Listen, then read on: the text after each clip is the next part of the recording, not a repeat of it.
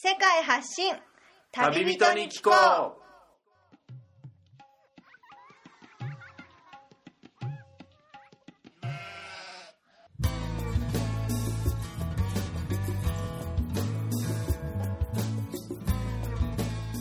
この番組は世界各地で出会った興味深い日本人の旅人にざっくばらんにいろいろなことをインタビューしていく番組です。現地での旅の話の本編と脱線話のアフタートークの2本立てでお送りします。さて今回の旅人からは世界のどんなぶっ飛び話が聞けるのでしょうか？今回は分割した前回からの続きとなっています。前回をお聞きでない方はそちらからお楽しみください。体もねやっぱり参ってきてしまってどんなことが起きたんですか信じられないことが起きまして。これ後ほどじゃあブログでも紹介したりする予定、はい、予定なんですけど。じゃあその前、まあ、前か後かこの放送がいつになるか、ええ。はっきり分かりませんけど、どんなことが、あのですね気づいたらですね、え警察署の留置所にいたんですえよ、ええ。それ日本の恥さらしみたいなことしちゃって とかじゃないですか。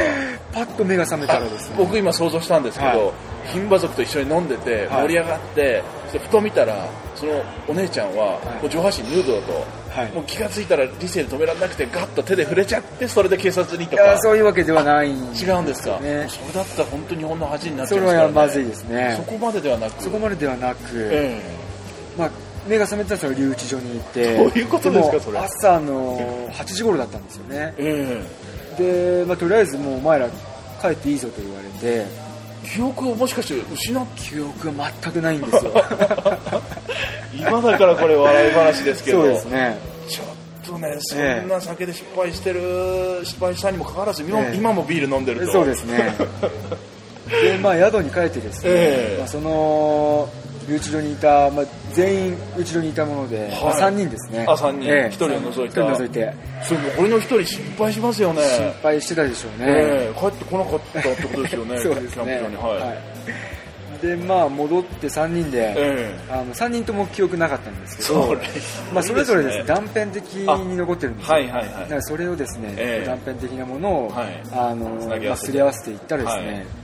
どうやら、はい。宿で、まあ、深夜12時ぐらいまで、えあのそのラムとウイスキーを飲んだ後に、えはえーその牝馬族行くぞっつってですねバーに、ええバーに行ったようなんですよ。はい。でバーでまたさらにですね、ええ。ウイスキー飲んだりビールを飲んだり、はいはいはい。で、まあ、バーというかもうちょっとクラブみたいなイメージですね、ええ。音楽がはい大音量で流れていて、はいはい小さな、ええはい。そこでなんかもう踊ったりしてですね。踊ったとそこがなんとなくイメージ記憶あるんですけど、えまあそこからどうやらですね、はい。宿に帰ろうということになって、え帰る途中にですね、えまず僕がですね、はい。なんかもう倒れちゃったらしいんですよね。でさらにその後にですねもう1名がですね、はい。道路のど真ん中で大の字で寝ていたらしいんですよ、ね、それもう死にたい願望じゃないですよね、ええ。はい。でもう一人がですね、はい。これはまずいぞっつって、え。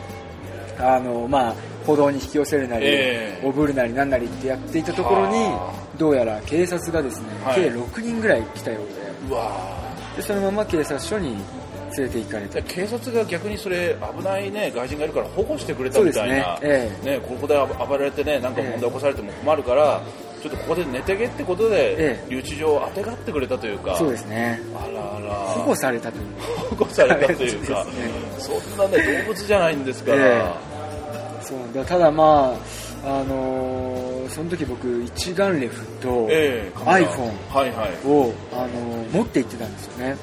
ちゃちゃんと無事だったんですか？それが意外と無事だったんですよ、ええ。それがちょっと他の国とは違うところで、えナミビアって、まあ、アフリカの中でも結構治安がわりかしいいと言われていますね。いるんですけど、えまあ、警察官も本当にしっかりしていて、え。あの一切そういったあの酔っ払ってるからちょっとこれ盗んじゃおう。とか、はいはいはい。そういったこともなくあお金も取られず、あはい。本当に最後まで気をつけて帰れよって感じであ見送っていただいてね。ちょっとねすごい思い出になっちゃいましたね、ナミビアにねもういろんな恩返しして帰んないと、え。ちなみにここはあのウィントフックにあるヒルトンホテルですか、うん。ここで今放送収録をしてるんですがもうこのヒルトンホテルをね大樹さんもうなんか寄付していろいろね帰って 掃除して帰るとかそのぐらいでも無事でよかったですね。そうですね。よかったですね。は23日とかいね、えあの留置所に入っているわけにいかないですからえね。そうですよね。旅に出れねてよかったです。待ってるメンバーは本当に迷惑ですよね、二日酔いとかひどかったんじゃないですか。ひどかったですね。次の日はもう宿から一歩も出ずに 本当はまあ次の日にええ。ちょっと予定していたはい。ことがあったんですけど、ええ観光地に。もうそんなやめようやめようって 今日は寝るぞっつってですね。はい。もう夕方までゆっくり寝て、はい。えーその日はさすがにお酒も飲まなかった気がしいやますね。そりゃそうですよ、えはい。その予定していた場所っていうのはちなみにどこだったんですか？はですねその、はい。オプオからはい。さらにえ北へ行って、えはい。あのナミビアの、まあ、一つ北の国がまあアンドラというですね、あアンゴラですね。アンゴラですね、はい。アンゴラという国なんです。けど、はい。その国境にですね、えエクパン滝っていうのがえはいはい、ありまして、そこへ本当は行こうっていう予定だったんですよ、ええ。まあ、結局ね行かなかったんですけあど。あそこら辺にも牝馬族だったりいろんな部族の聖地的な場所があると聞きましたね。あーその滝の周辺に、えまあ、それをね残りの人は行きたかったかもしれないのに、うん。行けずじまいで、えそうですか。いやしょうがないね。そのまあ警察の人に逆に感謝ですね感謝ですそれは。ねうん。なるほどじゃあそのオプを飲んだくれたオプを後にして、はい。次に向かった場所っていうのはどちらだったんでしょう？次がですね、はい。えっ、と大西洋沿いのえ町になるんですけど、はい。えー、とスワコップムントっていう、えはい。南側のそうですね。あのオポから比べたら、えすごい距離ですよね。これ今地図でちょっと見てみると。そうですね、はい。何キロあるんですかね。もしかしたら600キロ700キロ近くありそうですね。あると思いますね。あー。えそこまで移動して、えこのスワコプムントの街はどんなものが見れるところなんでしょうか？スワコップムントのですね、もう街中では特にはい。何もまあ見るものないんですけど、えまあ、そこを起点にして、ええ。いくつかあの見えるものがありましえて、うん。えーとまあ、一つは、えーそのスワコップムントから、はい。とすぐちょっと南ですね、はい。多分20キロ、30キロええ。行った南の、はい。えー町にですね、はい。あの大量のフラミンゴが集まる、あまあ、水辺がありまして、はい。海ですね、そこに、まあ、フラミンゴを見に行ったりですとか、はい。あとは逆に北部に行くと、ーはい。えーケープクロスっていうですね、はいはい。場所がありまして、ええ。そこには大量のですね、アザラシ、アザラシ、ええがいる場所があるんです。大量にってそれ数十匹数百匹とか。もうですね。予想をはるかに超えるはい。多さではあ。多分ですね1000匹とかいるんじゃないですかそうですか。多分いますね。これもちょっとじゃあ番組のブログにねちょっと写真をね、え載せさせてもらって、えそんなところに。えびっくりするぐらいそんだけ大量のねフラミンゴだったら、ええ。まあ、鳥でねなんか川べりにいる感じで、ええ。まあ、鳥のね大量にいるのは他の鳥でも見たことありますけど、はい。アザラシが1000匹単位ってなるとどどんな感じなんですか？なんか匂いとか雰囲気とかどういう感じですか？ね。もう一言で言うと、え臭いです臭い、はい。なんで臭いんですかね？すっごい臭いですね。はい。あのおしっこの匂い糞尿の匂いだと思うんですけども、まあ、とにかくその匂いが強烈で、え本当にもう行ったらすぐ帰りたくなっちゃう人もいるみたいですねあまりの臭さで。僕ら結構あの長いこといたんですけど、ええ。写真が撮りたくて、えまあまず臭い。あとうるさい。え うるさい。あのアザラシの鳴き声っていうのが、はいそれこそ二日酔いの僕らみたいなんですね、はい。二日酔いのおっさんなんですよね。使いの良さ抑えるマシなんじゃないですか？ギャーギャーっつってですね もう気色悪いですね、はいはい。ゲロ吐いてんじゃないかなっていうような、ええあの玉川の玉ちゃんみたいな可愛い感じじゃないんですか？あ可愛いんですよ、ええ。すっごい可愛いんですけど、はい。声はおっさんのですね もうゲロ吐いてる声というか、はい。それがもう強烈な印象ですね、ええ。その2つが。そうですか、え その次にようやくはい。可愛かったなっていう印象ですね。そうですね。確かに可愛い。例えばコアラとかパンダでもで数匹ねベアにいる程度では確かに可愛いですけど、え1000匹単位でいたら、え確かにちょっと、うん、異様な感じにはなりますよね。ね。あそうですか。匂いも強烈だったと、え。そうですか。じゃあその可愛かったけどまあちょっと大変だった朝話があったと、ええはそうですね。あこのスワコップムーントはじゃあその動物系以外にはどんなものが見れたりする街ですかあねとはですね、はい。えー、ともうそのスワコップムントというのが、えあのナミブ砂漠えの、ああえーもう起点となる街で、えもう本当スワコップムントの街からですね、えちょっと車走らせたら、ええ。もう一面砂漠になるような場所なんですね、ええでもさっき大西洋にね面してるって言ってましたよね、ええその海海沿いなんですが、はその海沿いのギリギリまでですね、いはい。あの砂漠になっているっていうちょっとあんまり、ね、砂漠って言ったらなんか内陸ってイメージなんですけど、結構珍しいですよね。これは見てみたいですね、え。で、まあ、そのナミブ砂漠の、はい。まあ、一部になるんですけれども、ええー、とデューンセブンっていうふはい、うに呼ばれる、うんあの大きな砂丘が一つありまして、はい。そこが、あのースワコップムントから行くことのできるはい。ナミブ砂漠の、まあ、一番の名所ああそになってますか。砂丘のこの砂とかもええ。やっぱりものすごいサラサラで、サラサラですね。はちょっと映像とか写真で見たことあるんですけど、ええ。砂丘の上まで頑張って頑張って登って、ええ。そこから段ボールとかを尻に敷いて、ええ。さーっとね、はいはい滑り台でえ下っていくみたいなのええ。をちょっと見たことあるんですけど、無理ですね。無理。で それ期待してね行く人いるかと思いますけど、あれチャレンジしたんですけども、はいはい段ボールみたいなので。えーまあいいとこ1メートル進んでって止まってはいはい。えー50センチ進んで止まってそうの繰りなんですか。返しで。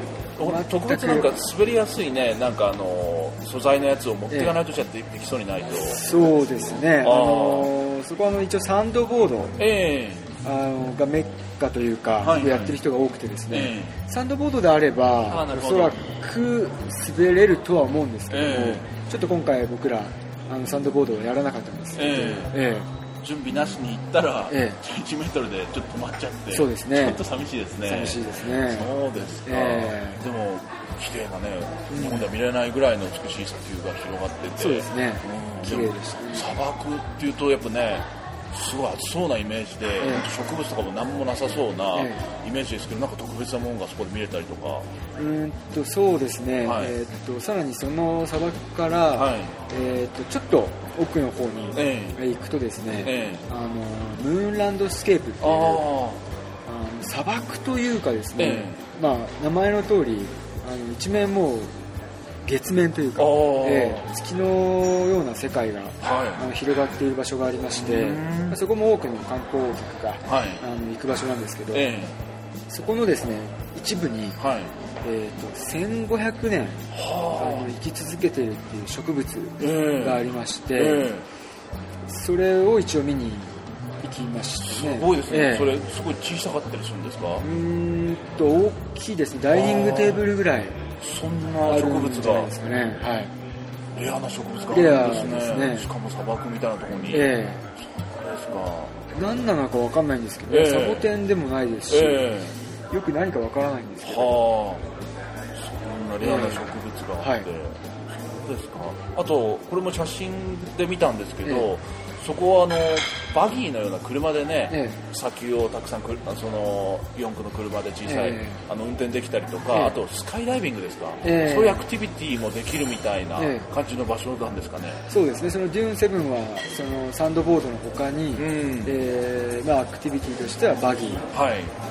ですかね、まあ、その2点ぐらいですかね、まあ、あと、えーなんかホースライディングみたいなのもあるみたいですけども。ああとラクダに乗ってラクダええ。はい、砂漠を歩ける、えじゃあ本当いろいろなねものが楽しめるスワコップーそうですね。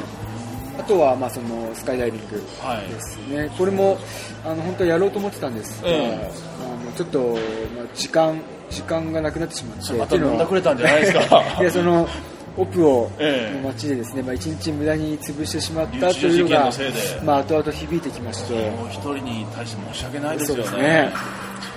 で結局、まあ、スカイダイビングは今回、まあ、できずあということになってしあ、まったんですじゃあそれでもうスワコップムーンと後にってことですか？そうですね、まあ、あとはですねスワコップムントを起点にしていったのは、えーもう一個ですね、えー、とスケルトンコーストビーチ。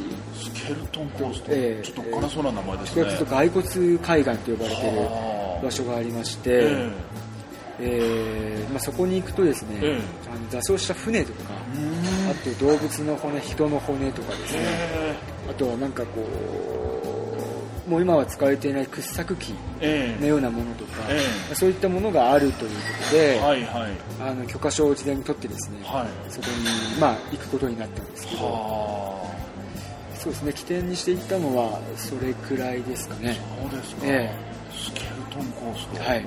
そこもやっぱ見応えとかすごいものがぶっちゃけ行かなくてもいいかなって感じですね。そんな名前がね より欲しいのに、ええ。それシーズンが外れてたところですかもしかして、えーとですね、らシーズンの関係というよりかは、個人旅行というか、ええ。あの自分らで、い。よし行くぞっつって行ったところでですね、はい。結局砂漠ってめちゃくちゃ広いじゃないですか。そうですよね。だからその骨とかはい。船とかっていうものを、はい。結局見つけることができないんですよあね。そうですか、ええ。多それでもああるとは思うんですけど、パーミットが必要なところですよね、ええ。パーミットを買って、ええ。そこのあのパーミットオフィスとかでどこに船があるかとか聞いたりしたら、なんか船はもうないぞっていうふうに言われたんですが、そこまでかけてきたのに、ええ。まあ、結果的に一つだけ見つけることはできたんですけど、そうですか、ちょっとまあ小さい船で、ええ。座礁したゴーストシップのような、そうですね、ちょっとまあ調べてみると、まあ、えそえこにですね、まあ、ガイドと、ええ。まあ、車、ええ。もうセットでですね、ちゃんとした四駆の車ではい。砂漠も走れるような、で行くようなツアーがあるんですけど、えおそらくそれで行けばですねこうポイントポイント、そういったところをあの回っていくっていうのがですね、あると思うので、えどうしても行きたい方はそれで行った方がいいかなと。なるほど。今聞いてる範囲でええ。ちょっとだんだん分かってきたんですけど、はい。このバックパッカー旅行でその車で四駆でもなくセダンの車で安く上げていきたい旅行っていうので行くのではなくちょっとラグジュアリーにお金をかけてええ。しっかりとした装備で、えあのナミビア旅した方がえ。いろいろなものが見れそうな国ですよね。そうですね、うん。お金はある程度やっぱり使えた方が、そうですよね、ええいいかと思いますね。ちゃんとねしたお金で飲んでれば、えね、留置所も行かなくてそうですね。じゃないですけど、まあそこ関係ないですけど、えああ確かにね、南アフリカとナミビアはね、本当南部アフリカの中で、うん。もう物価がね、かなり高い国ですから、そのぐらい余裕があった方がいろいろな意味で、うんまあ、保険的な意味も含めてええ楽しめるんじゃないかなと、そのスカイダイビングであったり、ええそのバギーであったり、いろいろなアクティビティっていうのは、え聞いてきてだんだんそう思えてきましたね。えそうですね。そうですか。はい。なるほど。じゃあそのスワコップムント、ナミブ砂漠起点の街を後に次はどちらに向かわれたんでえーすか？っと、その後がですね、はいえーっと、同じくそのナミブ砂漠なんですけど、ええーっと、スワコップムントからですね、はい先ほどことのできるっていうデューンセブンと全く逆側というか、はあさらに南の方に、ええあのセスリムっていう。場所があるんですけども、そこもナミブ砂漠が広がる。そうです。はい。ええでね次はそちらに向かってですね、ええええでまた別の大砂丘を見に、うー。んえー行きました。ここのやっぱ見どころは、えやっぱり夕日と朝日のええ砂丘から登る、えこれはハイライトと、ね、なってる場所っていうふうに僕も聞いてますけど、えここもやっぱりキャンプで泊まって。えキャンプですね。そうですか、え。このナミビアは全部の場所に結構このパーミットと呼ばれる許可証を事前に取ったりあとはこの休みのシーズン国民の祝日とかの時は事前に予約をしてったりしないと泊まりづらいっていうのをちらっと聞いたんですよね、そうですね。そこのセスリムキャンプサイトっていうのは、ええ。あのとても人気の場所で、ん。あの事前にですね予約をしておかないと、はい。えーまあ、泊まれない可能性があるので、具体的にこれ予約っていうのはどこでできるものなんえー、ですか、と首都のウィントフックですね、うウィントフックに、えー事務所がはい。ありまして、はい。そこで事前に、えー宿の宿というか、まあ、キャンプサイトの、はい。えー場所を確保する。なるほど。というイメージです。その辺の詳しい情報は後ほど大樹さん書かれるブログなどにも、はい、あとは、まあ、そのスワコップムントはい。にもその事務所がありあまして、あなるほど。そのどちらか。はい。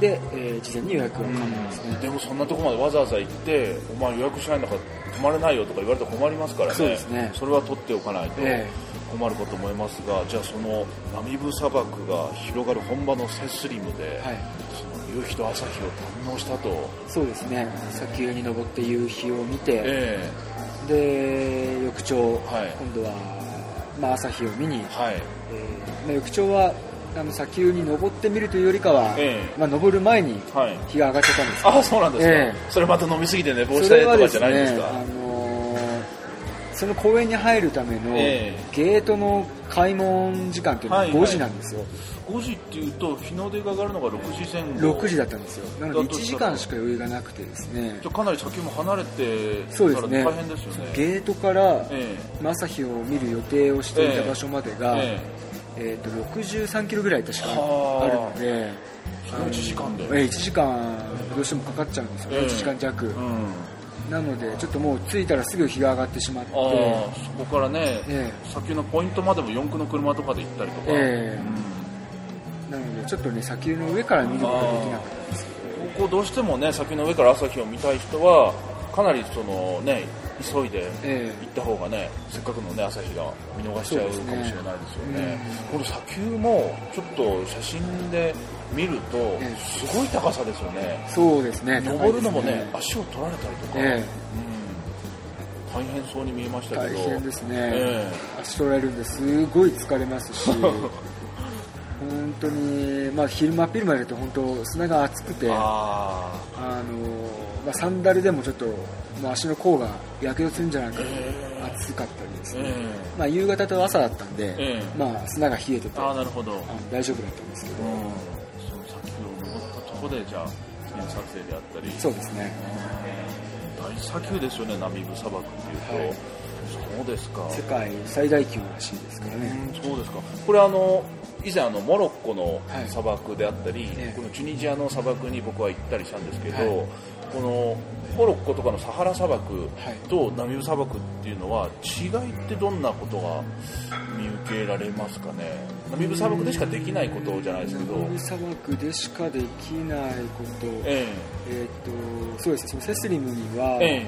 デッドデッドフレイって呼ばれる、はいはいはい。枯れ木が残っている、はい。まあ、エリアがありまして、はいはい。そこがちょっとかなりですね、はい。異世界というかかー。なり変わった風景の砂漠なんですけど、はいはい木が生えてて木が生えてるんですけど、はい。明らかに枯れてるんですよね、砂漠のすぐ近くに？ええ砂漠の、まあ、砂丘の下ですね。そんなものが見れる場所なんですか、え不思議ですね。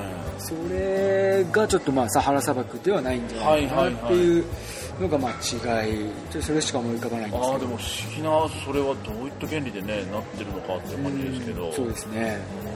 多分昔沼があったような感じなん沼ですよね。的な水があって、えその草木が生えれるような環境があったのえが、ええ。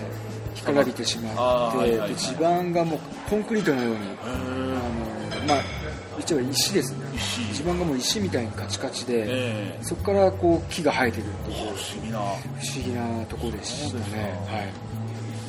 砂漠のすぐ近くに不思議なねね。場所があるってことなんですけど、ええ。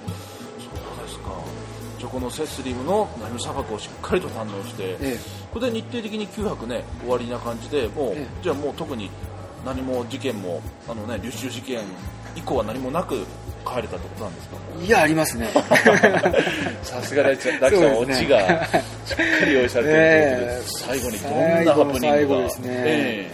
まあその朝日をですね、ええ。見て砂丘登って、ええ。レッドフレイを見てえってことは最終日ですよね。最終日です。なウィントフッ10日目クに、ウィントフックにレンタカーを戻す日と。そうです。はい。でさあ帰ろうと。そうですよでね。今キャンプサイトに、はい。その戻るまでさっき言った63キロ、はいはい。えー車を運転していかなきゃいけないんですけども、はい。えその63キロ先で、えじゃあいざ車に乗ろうと思ったえらですね、え僕のポケットに入っていたえはずのはい。車の鍵がえなくてですえね、落としてしまったらしいんですよね。えどこで？それがもうおそらく砂漠の中で。そりゃありえないですね。車しっかりロックしてますよね。ロックしっかりしてて。それは他のメンバー絶望ですよ。絶望でしたね。でさらにその日ですね、はい。あのーその日も深夜ですね、ええー2時ぐらいまで飲んで で朝4時半に起きてるんですよ、え朝日を見るために。ええで2時間半の睡眠時間で、はい。えー全然寝てなくて、はい朝ごはんも食べてない状態、はいそれそれ水をでしっかり持ってったんですか？水もですね僕は持ってなかったですね 持ってたメンバーもいたかな、はい。そんな状況でもう鍵がなくて、はい。で僕とですね、はい。あとは、まあ、その現地にいたですね、ええ。まあ職員さんというか、ええ。ー人がですねええ。一緒にあの探しに行こうじゃないかと言ってくれて、これでも普通に想像して東京ドームの何倍も広い砂漠ですよね、はい。そのどこに落としたか。距離を歩いたんですけど、それ本当の絶望ですよ絶他のメンバーは。最後になんてことしてくれたんだろう、ええでですね、まあ、ええ結果的にその彼とですね、ええナミビア人の二人ではい。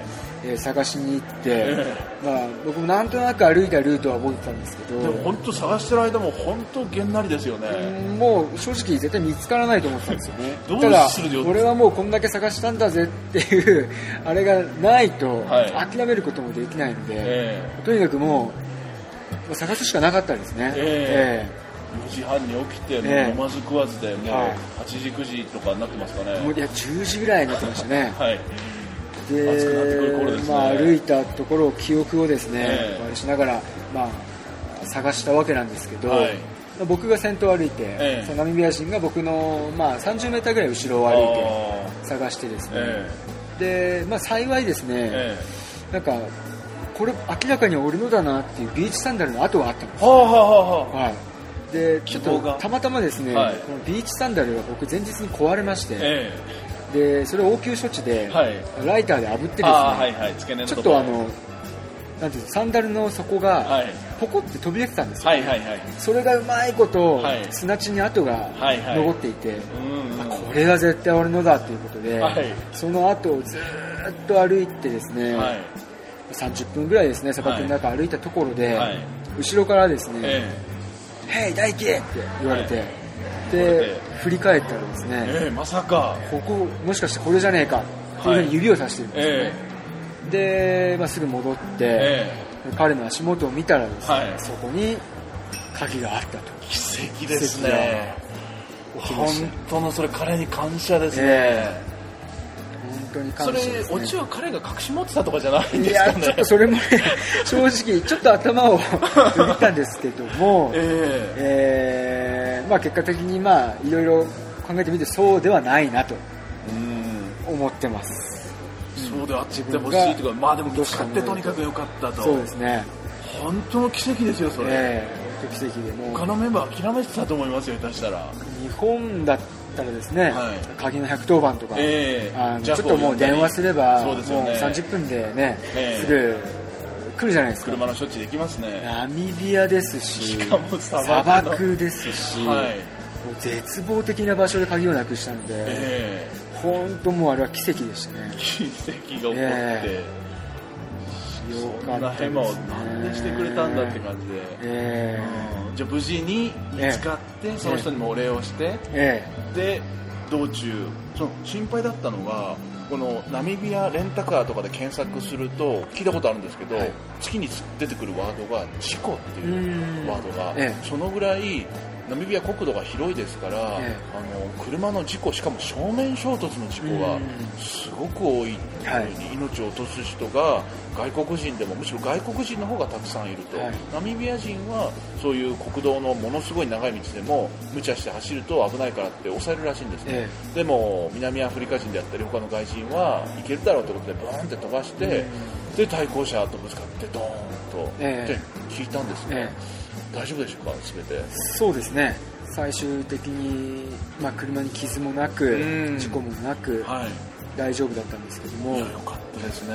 ただまあやっぱりその、まあ、B1 と呼ばれるですね、まあ、日本でいうと国道1号線みたいなえ道路が1本あって、はい。そこはちゃんと舗装されてるので、あはい。危なくないんですけど、ええ。それ以外はもう全部未舗装なんですよね。あで、まあ、土であったり砂利であったり、下手したらあのもう川みたいなところを越えたりとかはそういう向きが怖いですね。ええ足を取られてしまうので、えちょっとスピード出してると、はい。あのハンドル取られて、はい。対向車と正面衝突っていうのは十分怖いですね。ありそうで、できればね四輪駆動の車で、ええ。スピードも出さずに、ええ。いや本当でもその二大事件があったにもかかわらず無事に帰ってこれて、本当にこれはね良かったというふうに思いたいですね。そうですね。はい。紆余曲折あったこのナミビアの旅を終えて大樹さんはこの後はまだ旅がね南アフリカに向かうはいとい。うことでええ。続くって話なんですが、この大樹さんは一体今回の旅行はあのもうスタートして何ヶ月ぐらい経ってんだろうっていうふうにリスナーでね、ええ。気になってる方がいるかと思うんですけど、どれぐらいもうお立ちになられたんですか？え番組の途中ですが収録時間が長くなりましたのでこの回を分割しました次回もこの続きでお楽しみください。